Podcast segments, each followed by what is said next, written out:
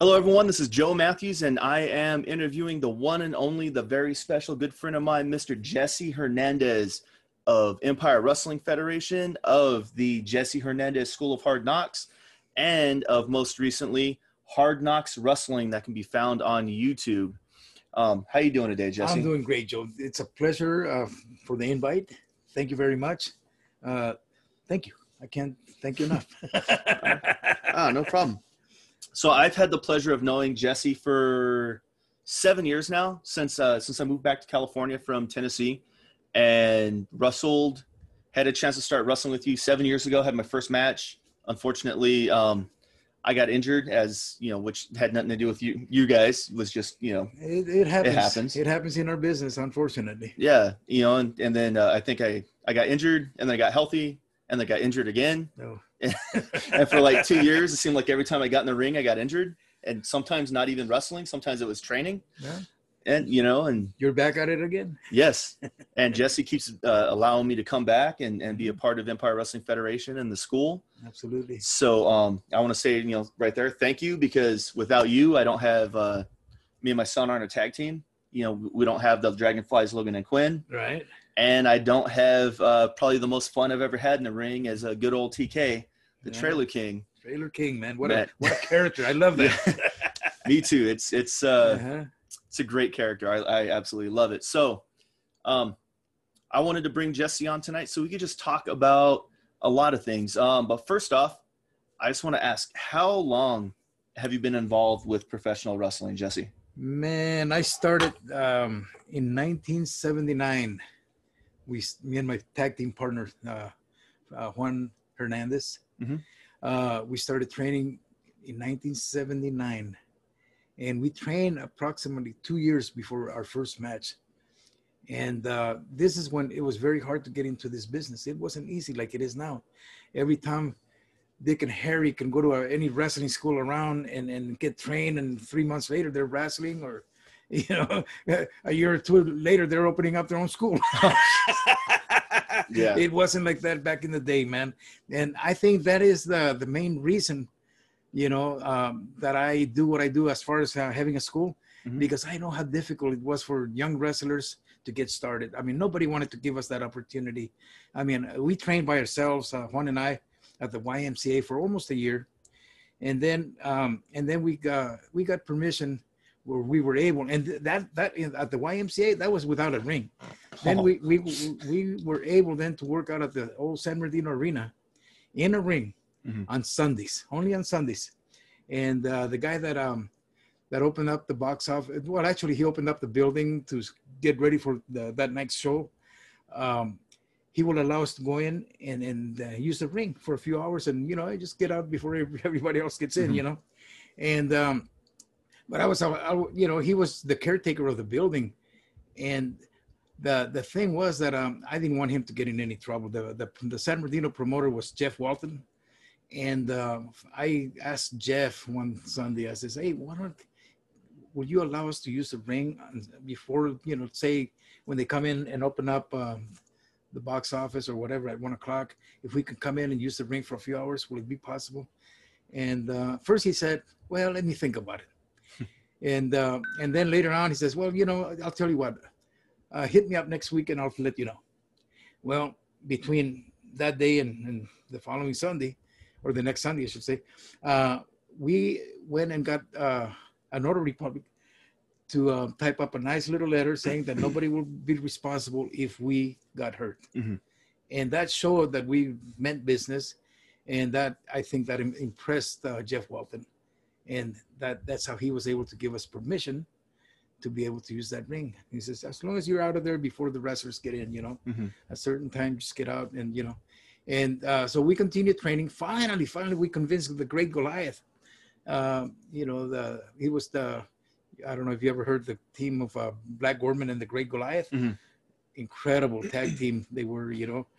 Uh, we finally convinced them after trying so hard to convince them for, for a long time to come out and help us with the training. He came in one day and he said, I, I, I want to see what you guys can do in that ring. And he sat down in the bleachers there. And me and Juan went in there and we started wrestling. And I, we could see him shake his head like this, man. That's we're you know supposedly doing a little match, right? Yeah. And then he says, "Okay, that's enough. That's enough." He gets in the ring, grabs Juan, hits him real hard on, bends him down, hits him on his uh, upper shoulders.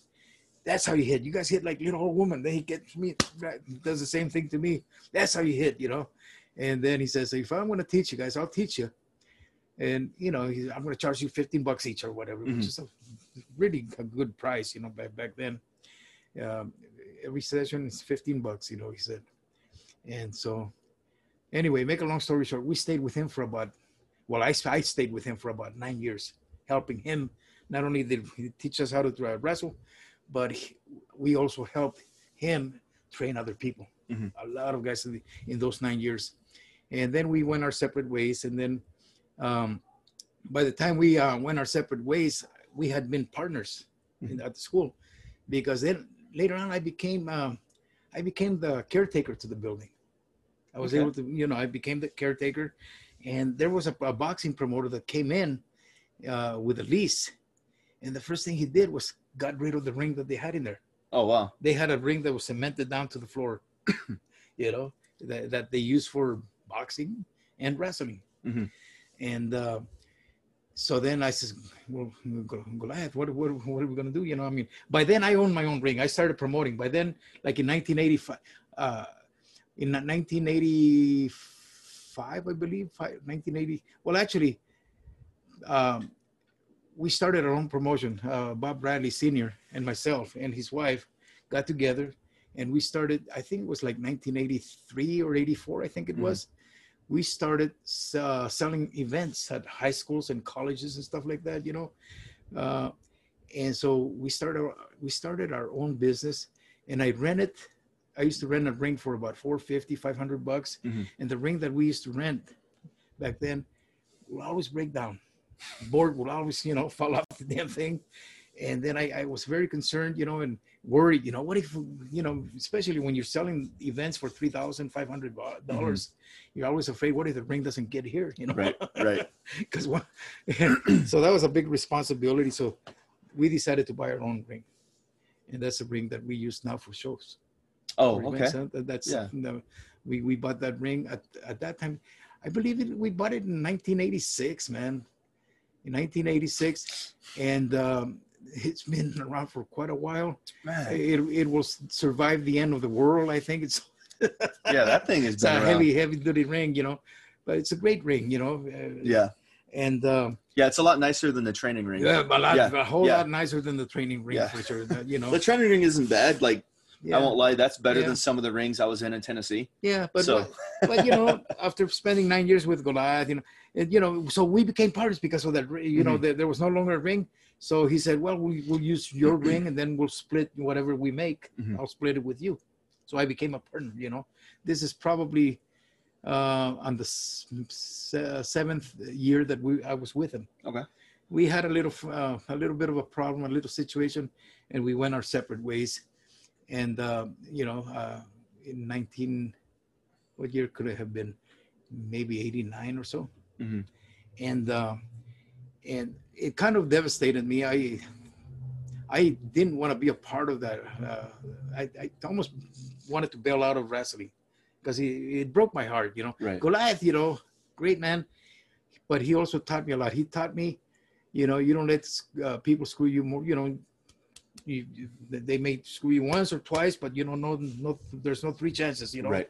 And I and I felt, you know, that I had given him three chances, and I felt, you know, that he didn't respond well with, you know, what we what we were doing. Right. I don't want to get into details, but I, you know, it caused us, you know, to separate, you know, and um, and so, anyways, um, so I bailed out. So for three, and I, I had that uh, Bob Bradley as a partner, Bob Senior, and uh, by then and uh, because we were doing shows together and stuff, mm-hmm. you know. So I um, I decided to stay home and and, and, uh, and the, during training nights. So I did that maybe for two weeks or so, two or 3 mm-hmm. weeks, and then he says, "Jess, don't don't give it up, man. Come on back." So I did, and then I, you know, we I went back and mm-hmm. started tra- uh, training the guys again, and I'll tell you, the love that I have for this business, and and and, and I do the school not for my own pleasure. I I believe it's more to give the, uh, everybody that opportunity, mm-hmm. the platform, to be able to have a, a, starting place. The purpose of the Empire Wrestling Federation um, that came up because uh, we needed a platform for our students. Right. You know, uh, knowing that how difficult it could be, you know, or it was for me anyway. And even back then, it was very hard to get into this business. You know, mm-hmm. it was not something easy, and nobody really wanted to give us a, a, a break. I mean, uh, Je- uh, Jeff Walton, for example, that allowed us to use the ring uh, the days of the show in San Bernardino uh, in the early years. Uh, he wouldn't even give us our first match. You got to oh, really? get your no, no. we, we I, I help you know Juan ushered people into the building. I sold tickets in at the box office. I, I did a lot of uh, you know running around for them, but they will not give us our first match. Hmm. You got to get it somewhere else. Right. And so, and so there there was a promoter down in Tijuana that wanted to use Goliath at the time, and. Uh, this is like 1980, 81, but in January of 1981, he wanted to mm-hmm. use Goliath and uh, and he uh, he said the only way I'll work for you if you give my boys an opportunity. I'll give them their first match. If they mess up, you know, you use them whenever you can. Yeah. If they screw up, you never have to use them again. But give them that opportunity. Well, for some reason, they put us out of five matches. They put us in the middle. Oh, really? Match, man. I mean, we should have been where it's, you know, where the names aren't even mentioned. You know, that's how it was on the program. You know, the first match, they didn't have no names, you know. Yeah. The second match had the names very small print. We are in the center. Out of five matches, we're in the center, and it was against uh, Rey Mysterio, you know, oh, senior, senior, wow. senior, senior, and uh, Pequeño Apolo uh, was his partner on that match, and uh, we went in there, bro, and I mean, we were so hungry for this, and we had a very exciting match, man. I mean, you know, I mean, so it was such a great match that even uh, at the end of the match, uh, Rey asked me, he says, "Hey, is it possible for uh, for me to get a mask from you?" Hmm. And I said, "Well, my partner makes the mask. they were ugly back then. I mean, you know, we look like almost Japanese style. As a matter of fact, our masks look a little Japanese style, you know, yeah. at the time. That when we got to the building for our first match, Ray said." You know, we've been promoting you guys on radio, and we said that you know, we I, I told everybody that you're a hot team coming in from Japan. Holy shit! That you're just a hot team from Japan and and um, I looked at my partner. This is our first match, man. We can't yeah. even now. We can't even afford to mess up. We can't even look like green guys in that ring, you know. But we had such a tremendous match, man.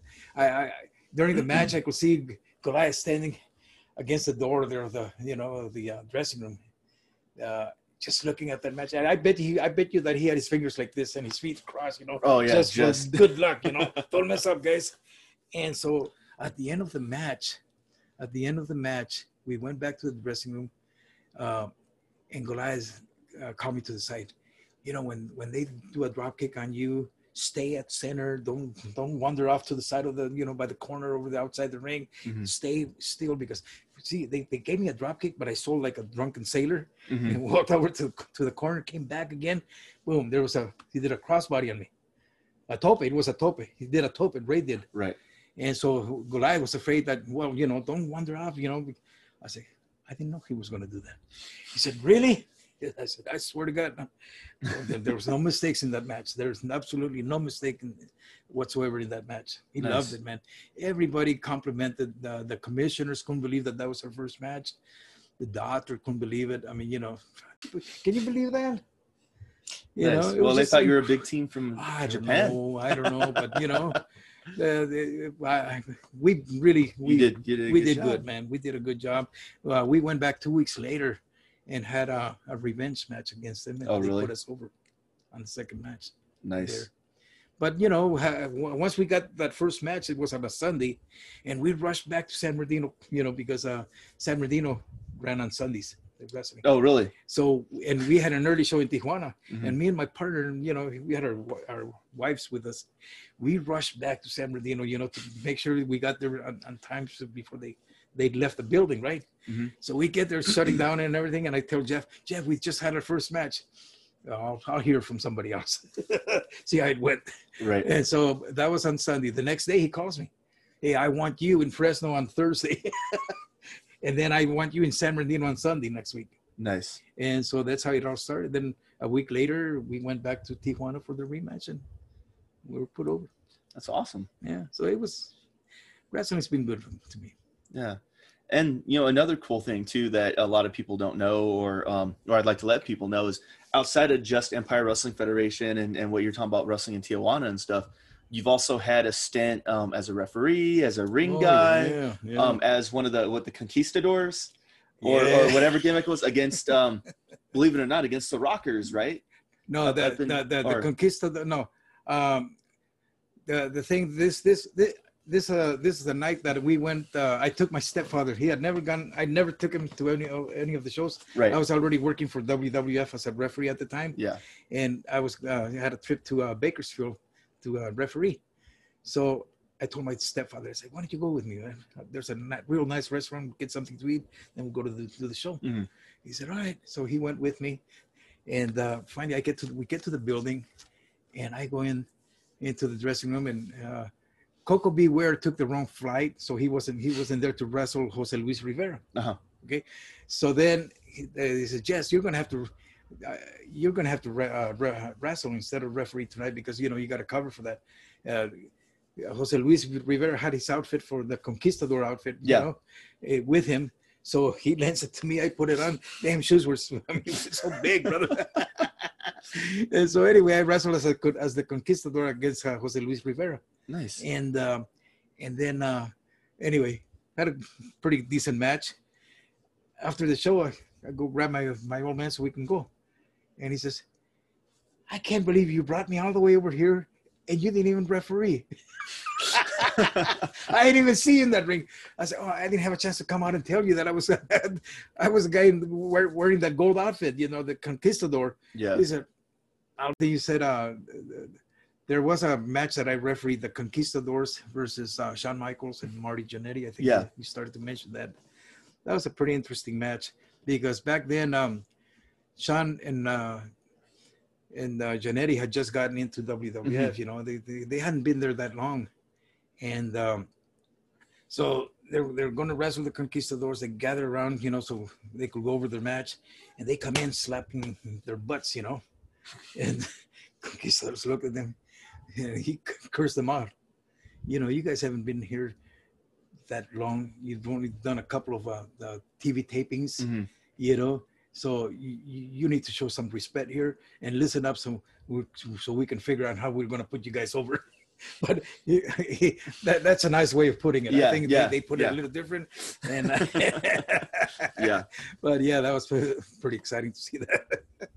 oh man, so of all the stuff, like I know you said um, you refer uh, refereed a lot of matches with was it Brad News Brown? Bad News Brown. Yeah, yeah. Um, I know you you got some pretty good stories oh, about there's him. So many stories. I used um, to, I, you know, Bad News Brown, man. He's the guy that came out, you know, with the like mean face, you know, like he, like he smelled crap, you know. Yeah, just and, always. Yeah, always, you know, and and I would try to make him laugh. That's right. and then he was, cut it out, cut it out, because I came real close to making him, you know, come out of character a little bit. oh man. See, and and my cousin, uh, he's that's one of his favorite wrestlers of all time. And I and I was telling him about you. I'm like, yeah, my you know my buddy oh, Jesse is like he refed so many of his matches and said, yeah, uh, man, I, I love yeah. that guy. Yeah, he's a cool, really good guy, really cool yeah. guy. Um, so you you've done the WWE thing. Like I know you were pretty much their West Coast ring guy, right? Yeah, yeah. Like if they had any shows around here, you've got the ring. Believe and... it or not, man. Believe it or not, you know, I, I consider myself a pioneer of the WWF in California. Okay. Okay. And the reason I say that is because uh, Mike LeBell sold the territory. Mm-hmm. He sold it to Vince, you know, for a certain amount of money. And so uh, at the time when when that happened, of course he shut down. He wasn't running anymore and uh, Mike LeBell is the reason that I started promoting, the reason that I became a booker for the different people mm-hmm. throughout the years, and I, you know, started running my own shows because of Mike LeBell. Because when he couldn't promote anymore, because he had sold his rights to uh, to uh, Vince, well, you know, at the time, I was the only employee that he kept in his office. Mhm. He got rid of everybody, the Jeff Walton, the Bach, Bob Bach, Bockwinkel, and other people that worked the office with him. Got rid of everybody. But he had me come in on Mondays to help him out. Mhm. You know, to me, that was quite an honor, you know, uh, because I, I- at the time, I, at that particular time, I was getting laid off from work a lot. Uh, I worked for the company that I worked. We used to, um, we used to service uh, Kaiser Steel. Mhm. Okay. And so Kaiser Steel was in the process of, you know, eventually closing down and, you know, and so there was a lot of layoffs and he, Mike knew that. So he would say, well, come in on Sunday, on Mondays, help me out in the office and I'll pay you a hundred bucks for the day, which was a lot of money back then, man. That's a good wage. Yeah. Yeah, you know. And so then we, we did that, I, or I did that. And I would go in there and I would help them do the paperwork for the visas uh, for the wrestlers going to New Japan at the time. Mhm. There was a gal that uh, that uh, that promoted the rest, well, sent the wrestlers to Japan. She had the contact. Her name was Chica, but she didn't know how to do the paperwork. Right.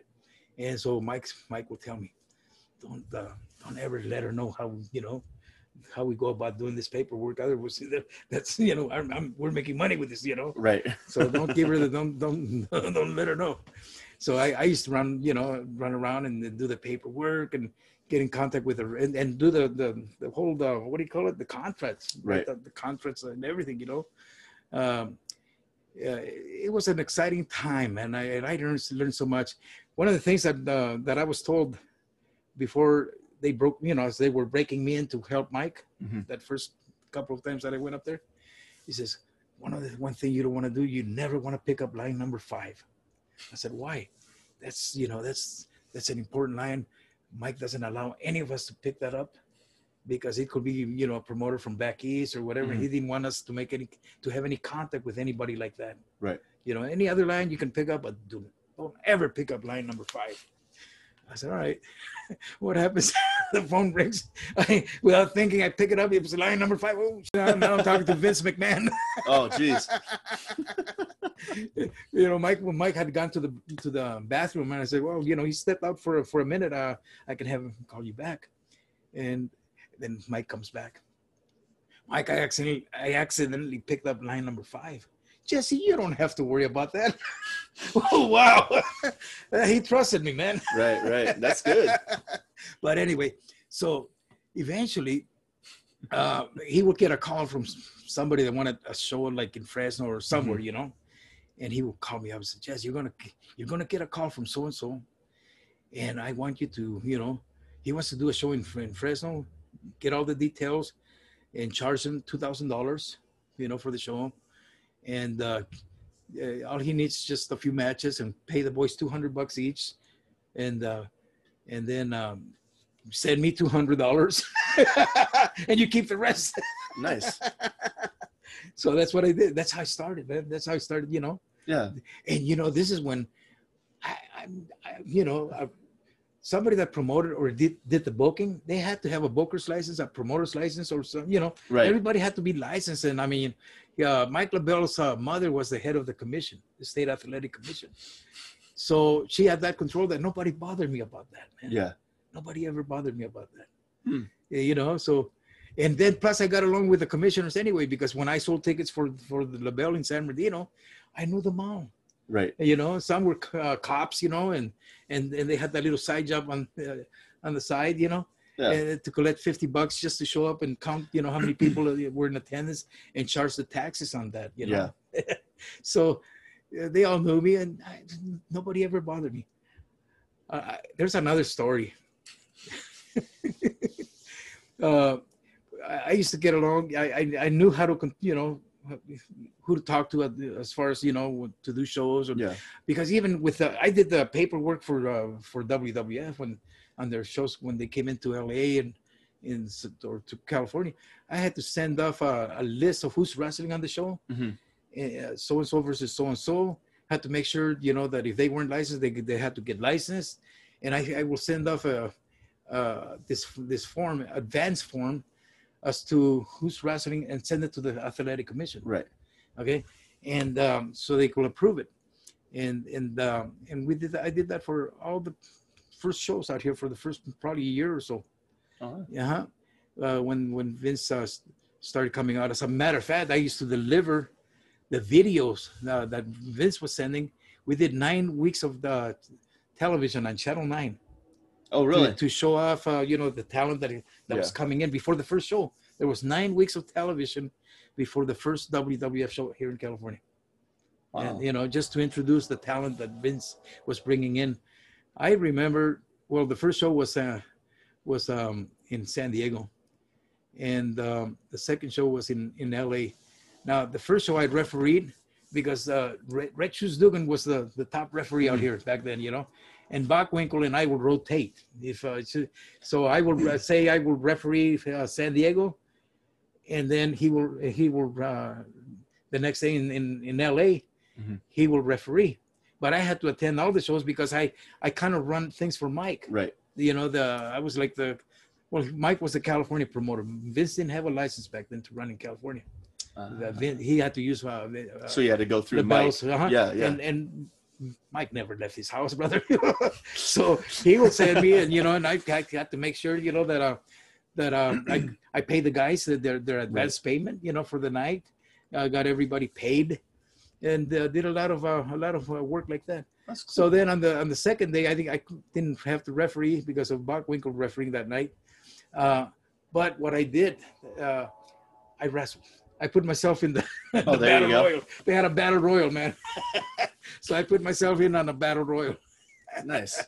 but it was exciting. But you know, but but by doing all that for Mike, you know, he taught me how to promote, you know, and everything else, so that um, um I will say, uh, there was a time that um, because we trained at San Bernardino Arena, and there was a, a promoter, uh, a promoter from uh, a boxing promoter that wanted uh, that leased the building, mm-hmm. you know, not the one that took the ring down. This is before. They, okay. There was a few people, a few promoters that came in before then, and so this one promoter comes in on a Sunday to look at the building. He's you know doing the lease on it and everything, and uh, we were trading. And he called me over to the to the front uh, to the lobby. He says, "Jess, I want to talk to you." I says, "You're highly recommended by Mike LeBell for you to do the booking." for the wrestling because I want to run boxing and I want to run wrestling. But if I if I can get you to do the uh, do the booking now, this is like 1984 maybe. Mm-hmm. I mean, I'm still green in this business, right? Right, right. But you know, I'm, they're offering me this stuff. You know, I had a, by then I had already done a few shows for Mike. You know, wherever he sent me to.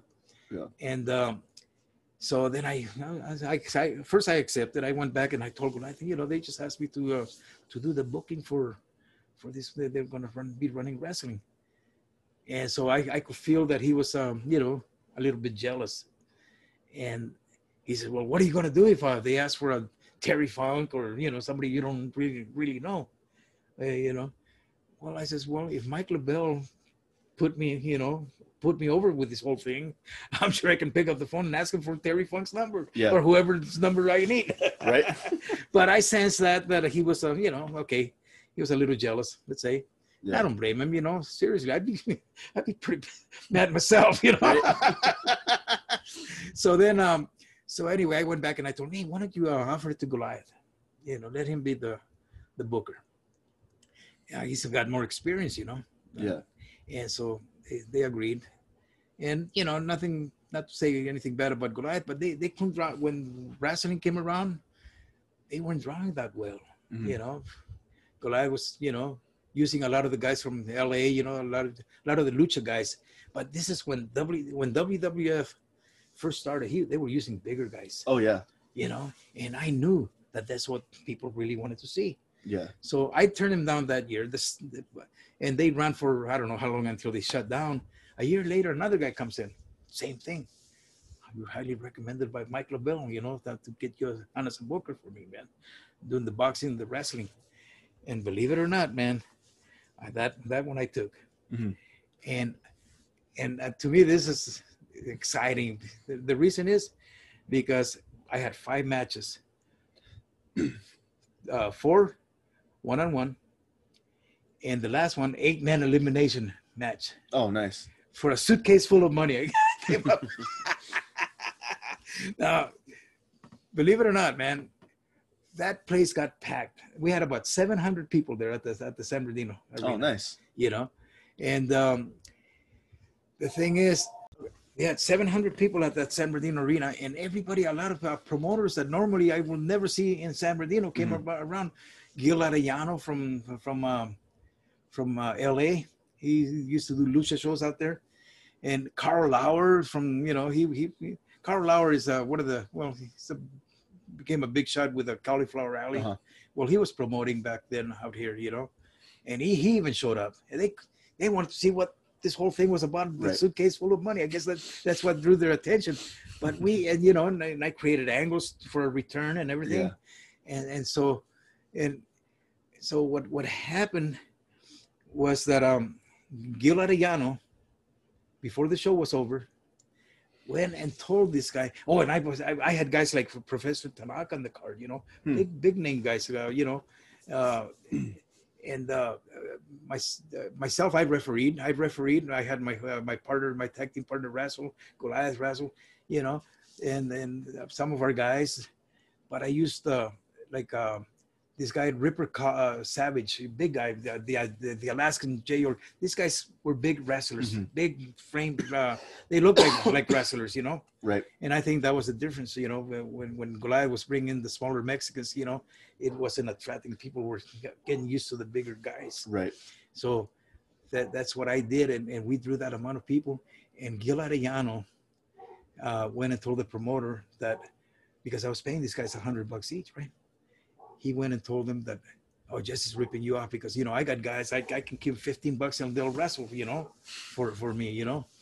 And uh, so he says, no, he's taking advantage of you. So the uh, Armando Muñiz, who was a, had been a boxer, he was part of the, one of the, well, he was helping the promoter a lot, right. you know. He comes to me and tells me what's going on. And, um, and then by then I already had heard that they wanted to use one of my guys that none of my other guys wanted to work for them. Right. But there was one individual, uh, uh, Buddha Khan, I believe it was Buddha. Yeah, Buddha Khan was going to come back on their main event, right? Yeah. And so, even as young in the business that I was, who's the first one out of the elimination? Buddha Khan. Right. That kind of killed their main event, right? Yep. So, and I told I told uh, I told him I says Armando Muñiz, you know, I told him Armando, you're, you're making a mistake. You guys are making a mistake because, you know, we drew this 700 people and I'm, I'm working, you know, for some of these guys to return on, on important matches and stuff. You're going to kill it off. You're, yeah. you're not going to, you're going to mess it up. And he said, well, if we don't take, if we don't take a chance with these guys, we'll never know if they're, you know, and I, said, and I told him, I says, you know, unfortunately, I hate to say it, man, but you know, uh, some of these guys are uncontrollable. Mm-hmm. Unfortunately, they, they, they, they, they like to do what they want to do. Yeah. There, there's no control. I, I, I, I'm able, you know, to control my guys. But I tell them what I want, and that's what that's what right. we're gonna get. And um, anyway, uh, make a long story shorter, they they came in and drew. Trying to remember exactly what it was. I don't remember if it was 58 or 80, 80 persons out of 700 yeah. show. They came and, and did 50 or 80 uh, less than 100 you know? Like, a whole lot man. Yeah yeah wow. You know yeah uh, yeah anyway the thing is uh uh, what what a what a mistake he they they, mm-hmm. they made and uh, doing by doing that, and the thing is that um that particular uh, Saturday that they ran because they ran on a Saturday I believe, and uh, the next day was a Sunday, and I was uh, scheduled for WWF in Palm Springs, mm. and Mil Mascaras was there, and um, and he had gotten a flight into Palm Springs, but he couldn't get a flight back from Palm Springs back to LA. Mm. You know, he wanted a small flight, you know, yeah, to, to, to, send him back to LA. So he was like stuck, and he didn't want to hang around with the other wrestlers because you know, uh, you know the yeah, the, whatever, you know, weed, whatever. And he wasn't into all. He wasn't trying stuff. to hang out and party. So and he that. he yeah. was undecided. Well, what am I going to do? You know, and I says, well, you you're welcome uh, to stay at my house. I said tomorrow I have to go to uh, I, I have to go to Fresno, and he was flying out to San Jose, mm-hmm. both working for WWF. They had two shows on that Sunday. Okay. So I said, stay at my house. We'll have breakfast, you know, and then you know at, at noon I'll take you to the airport, you catch your flight, and I'll take off to Fresno. Mm-hmm. And so, um, Anyway, so he stays at my house. The next morning, I go out and buy tamales and you know have a nice little breakfast, and then we're we're thinking reminiscing. You know, we're just talking about the old days with you know the uh, San Bernardino Arena and stuff. Right, and I said, right. I haven't I haven't seen that building in quite a while. He says, I said, you know what? They had a show there last night. I'm sure somebody will be there cleaning up. There's a, there's a chance somebody might be there. We can Mhm. go check it out. So we go back to that building on Sunday. That uh, you know after we had breakfast, we walk in and and the, the promoter. Uh, he, he's running around with a broom sweeping, you know, the concession stand and everything. And he sees me and man, tears come out of his eyes. he said, Jesse, I should have listened. We should have listened to you. I, I I am so sorry for not listening to you.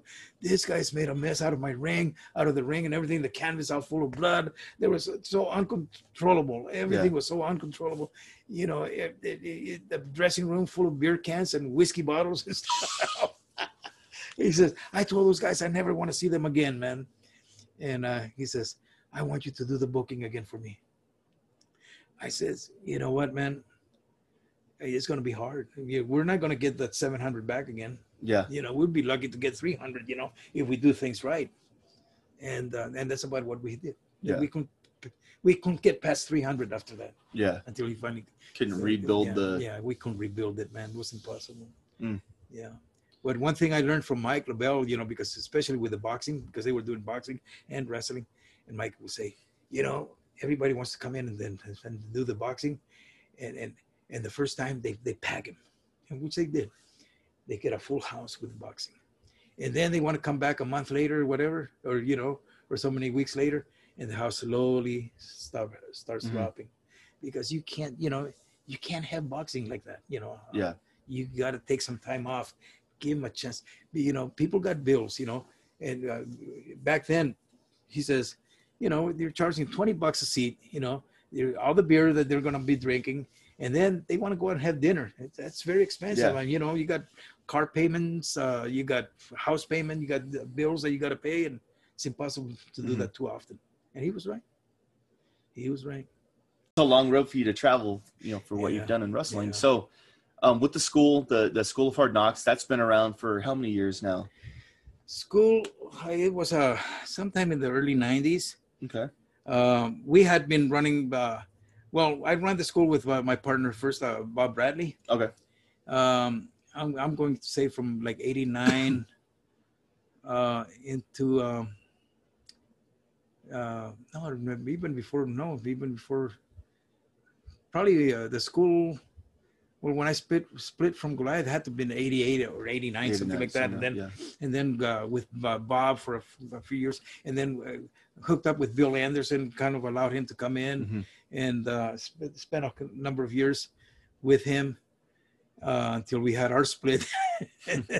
and, but before we had the, this our split, we created the Empire uh, Empire Wrestling Federation. You know, we had done an, a, a show under a different name, and uh, it didn't draw that well. And and uh, uh, it, the building was very dark outside. I mean, you know, the it's a Ninth Street. Uh, it was like a dance hall, Mexican da- dance hall, and they had no lighting. Hmm. So I mean, people can, they would have never found the place. You know, Right.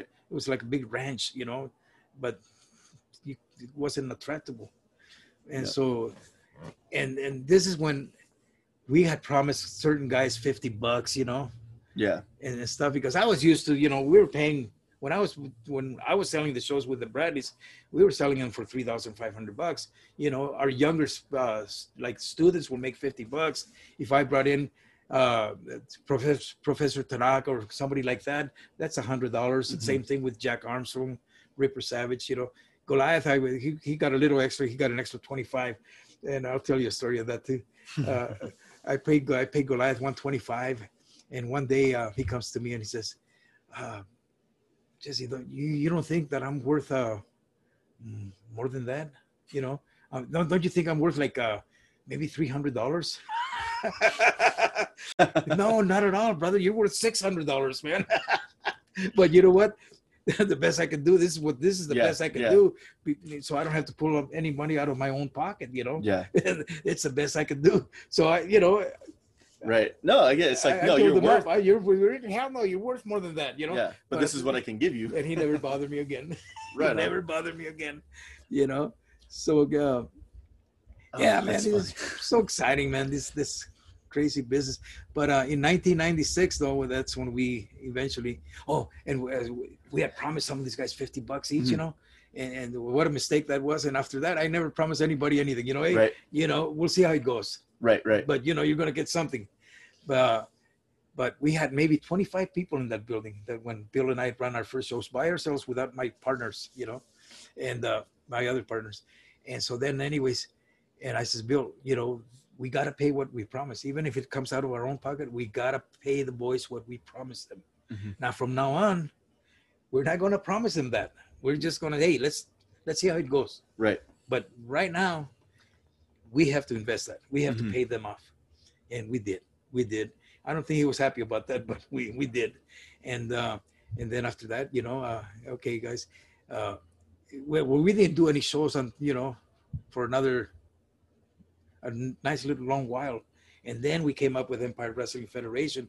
We got this deal at the Boys and Girls Club here in San Bernardino, and uh, and we did that for, I will say, for a couple of years, for, for a good amount of time, monthly events. I think they were, and uh, but that's that's uh, EWF was created mainly for guys, Mhm. but uh, it was in uh, I'm trying to think the exact year 91 or 92 that the name School of Hard Knocks was created Okay. uh, it, uh, CNN News came out to do a segment on our school. Hmm. You know, and the reason that they came down because there was a some um, writer from the LA Times that did us a, a thing on us, a story on us, Right. and I don't think he was a wrestling fan, so Oh. he called it School of Fake Nut Knocks. Oh, yeah, he called it. School of Fake Knocks, right? And so that got the attention of of CNN and CNN. They wanted to know what this is all about, you know. yeah. So they came out and they did a set, nice little segment. You know, they filmed it at the school. They they they they, they even followed one of our students, you know, to her workplace and you know followed her around a little bit. Anyway, when they closed the the segment, they said, "This is truly a school of hard knocks," that's the And name. there- And, that that's how go. we came up with the name. You, I took you for a long ride to tell you that. No, no, hey, it's all right. Um, I don't mind. You know, it's it's uh one thing that that I do is I appreciate the stories because you know you learn a lot and um and I like now because you have the School of Hard Knocks and that's exactly what we're doing right now Yeah. is with Hard Knocks Wrestling on Hard YouTube Knocks wrestling. is um allowing your students who Yeah. um unfortunately due to COVID we Yeah. can't have live shows. and and I won't I will not go back and do live shows un, until we are able Mhm. to safely put fans in our building. Yeah. And and it can't be you know a limited amount of people. It's got to be whatever we can fit in. right. I'd rather not do any shows until we get to that. If it takes I don't know how long it'll And, take. yeah, another six months, a year. A year Hopefully not that long. Hopefully not. But you, but yeah, I just don't want to run with 50 people in the building. yeah. No, I, I get so this is my way of still entertaining our fans Mhm. you know giving them a free match every every week Yep. that they can watch on youtube and facetime or whatever and and and and and, and see what some of our up and coming young talent Yeah. perform you know so this is good for everybody and and eventually you're going to see the andy browns coming in to do their match out here because you know uh, we're doing it well. We're do, as professional as, as we Mhm. possibly can, and you know you're a big part of that, and your son as well. You know I Yeah. can, can't do it without you guys. You know, and um, yeah, so it's a lot of fun.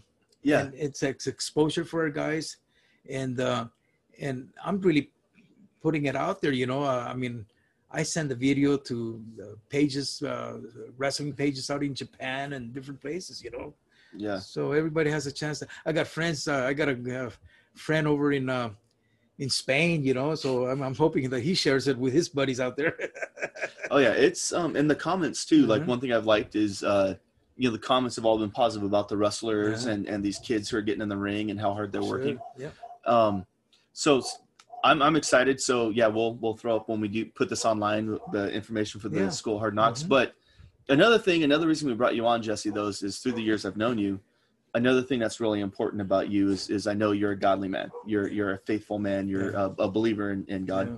So um, you know, just how do you um i don't know say how you balance it but what does god mean to you in in your life in your family life? I know you and jenny how long have you and your wife been married? 50 years. 50 years holy cow. You know and and i'm sure you know being faithful you know mm-hmm. faithful to god and, and obviously faithful to your wife too plays a big part in that. Absolutely. But what is what does god mean to you and, and your family? It means and, everything man. Everything you know i mean uh i i pray every night as you know I, I just don't pray only when I need help, you know, which a lot of people do. You know, oh, they're, I got this this going on. I, I need, you know, no, no, you got to pray every night, brother. You know, uh, uh, I remember, you know, uh, I learned so much in '90s. What what year was it? Uh, every year it was that '96, I, I, believe, when I when I went to uh, to Phoenix for the First Assembly of God, the uh, deal that we did out there with a it was an illustrated sermon that we did at mm-hmm. the church there, you know, and uh, it was a, written by superstar Billy Graham, you know. Oh wow! And I mean, I, that influenced me a lot, you know, because yeah, I was a Christian,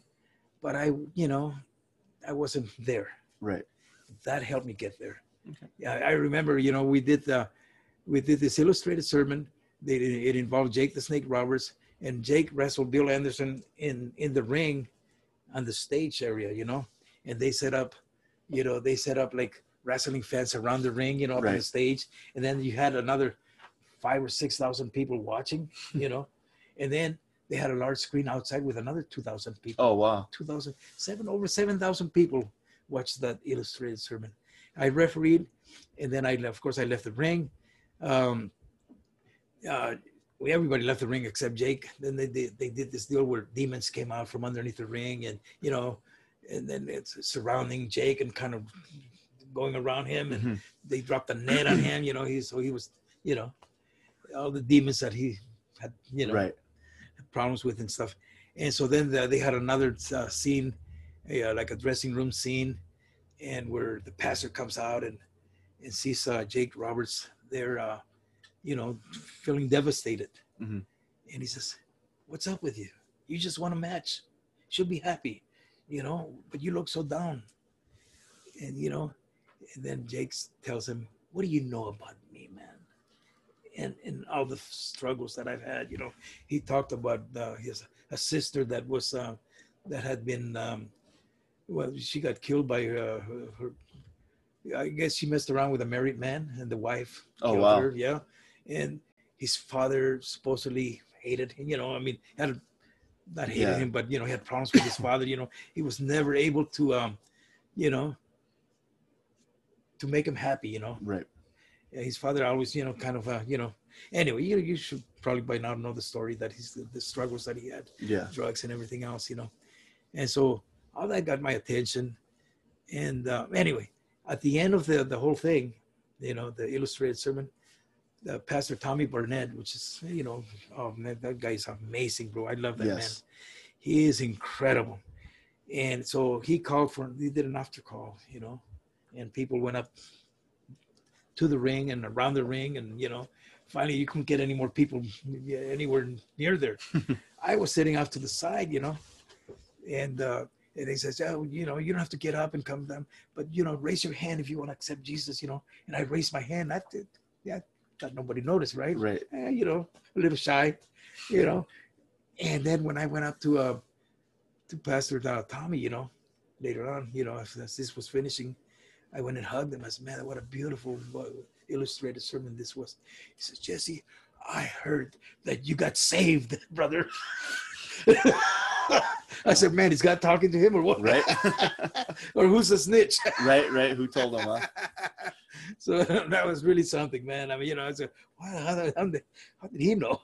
I right. mean, you know, that's how people pay attention. You know, they saw me and they told them. Yeah. And um, and then you know i mean that really changed me and and, and around that time my, my uh, you know my daughter my oldest daughter had a really good job you know and she, uh, she, she, was doing fine she mm-hmm. was doing really good and then i saw my son struggling man a lot you know you know he was working some golf course you know picking up golf balls or whatever you know but struggling you know right and i said man i want to see my son almost at the same level as my daughter you know and so then uh so I prayed, bro. I, you know, working for the city, I, you know, I did a lot of driving around, uh, inspecting property and stuff like that, you know. And uh, I, I remember one time I stopped and prayed, man, you know, and I said, man, you know, I want the best for my son. Mhm. You know, I really do. And you know what? God answered that prayer, man. She, he got out of that, you know, the lousy jobs that he had. Then he, he started washing cars at some dealership. Now he's he's he's one of the, you know, he, he's up there. Yeah. He's up there in that company, man. And they love that kid too, you know. and so he's doing very well. He's doing, you know, he hasn't bought a car in I don't know how many years because he drives a company car. every- Right. He's Every day he's that. got a got a different car, you know. so God has been, you know, answered that prayer and many others, man. Mhm. Many, many others. you know and um i think with that you know i just want to say you know just me on a personal level like i've known jesse for yeah better part of seven years now um i've had a chance to work with the school um you know be in the wrestling ring and um our trip to arizona you know last year that Yeah. nice uh, trip there and back was just a Mhm. great a Yeah. great time in the car and getting to know each other even better and Mhm. um yeah you're you're one of the coolest people i know jesse one of the nicest one of the the hardest working and um, i consider it a- an honor and a pleasure to know you not just because you know i get to hear really cool stories of like bad news brown and shawn michaels and all the behind the scenes stuff Yeah. that we can't talk about on here um Oh, yeah, yeah. it's a family show so we can't tell you know yeah. tell the stories about those guys, but also just the fact that um, you know, it's it's funny. Your shows are a family show, like not just for the families who come and watch, but your wife's right there with you side by side, working the you know the merch stand for everybody. Is it? It's your grandson, right? Yeah, my Your- grandson. Your grandson's right there working. We give him a hard time, Oh, you know, and when he's getting our jackets and you know the heels will yell at him They and call him Mr. Watermelon. yeah. and and I love the fact that you know your family is involved in it, so it's not like you're just off doing your own thing and your family's off doing something else. It's it's a family passion, Absolutely. and um, and I just want to thank you for being on here. Uh, people check out you know Jesse Hernandez's School of Hard Knocks. Check out Hard Knocks Wrestling, Empire Wrestling Federation, at EWF Empire on Instagram. I mean, there's so many different places, but um, but mostly just even outside of the promoter, like Jesse Hernandez is one of the the most honest, hardworking, um, best friends I have. You know, and Thank and you. I uh, I value our friendship. So Thank you for coming on, Jesse. Thank you, man. Thank you. I certainly appreciate it. And you know, and if you want to join a wrestling school, find the right one. There's a lot of uh, there's a lot of places out there. You know, they they guys train for a couple of years and then they open up their own school. That's not the place to go. No. You want to go to a reputable place. Yes.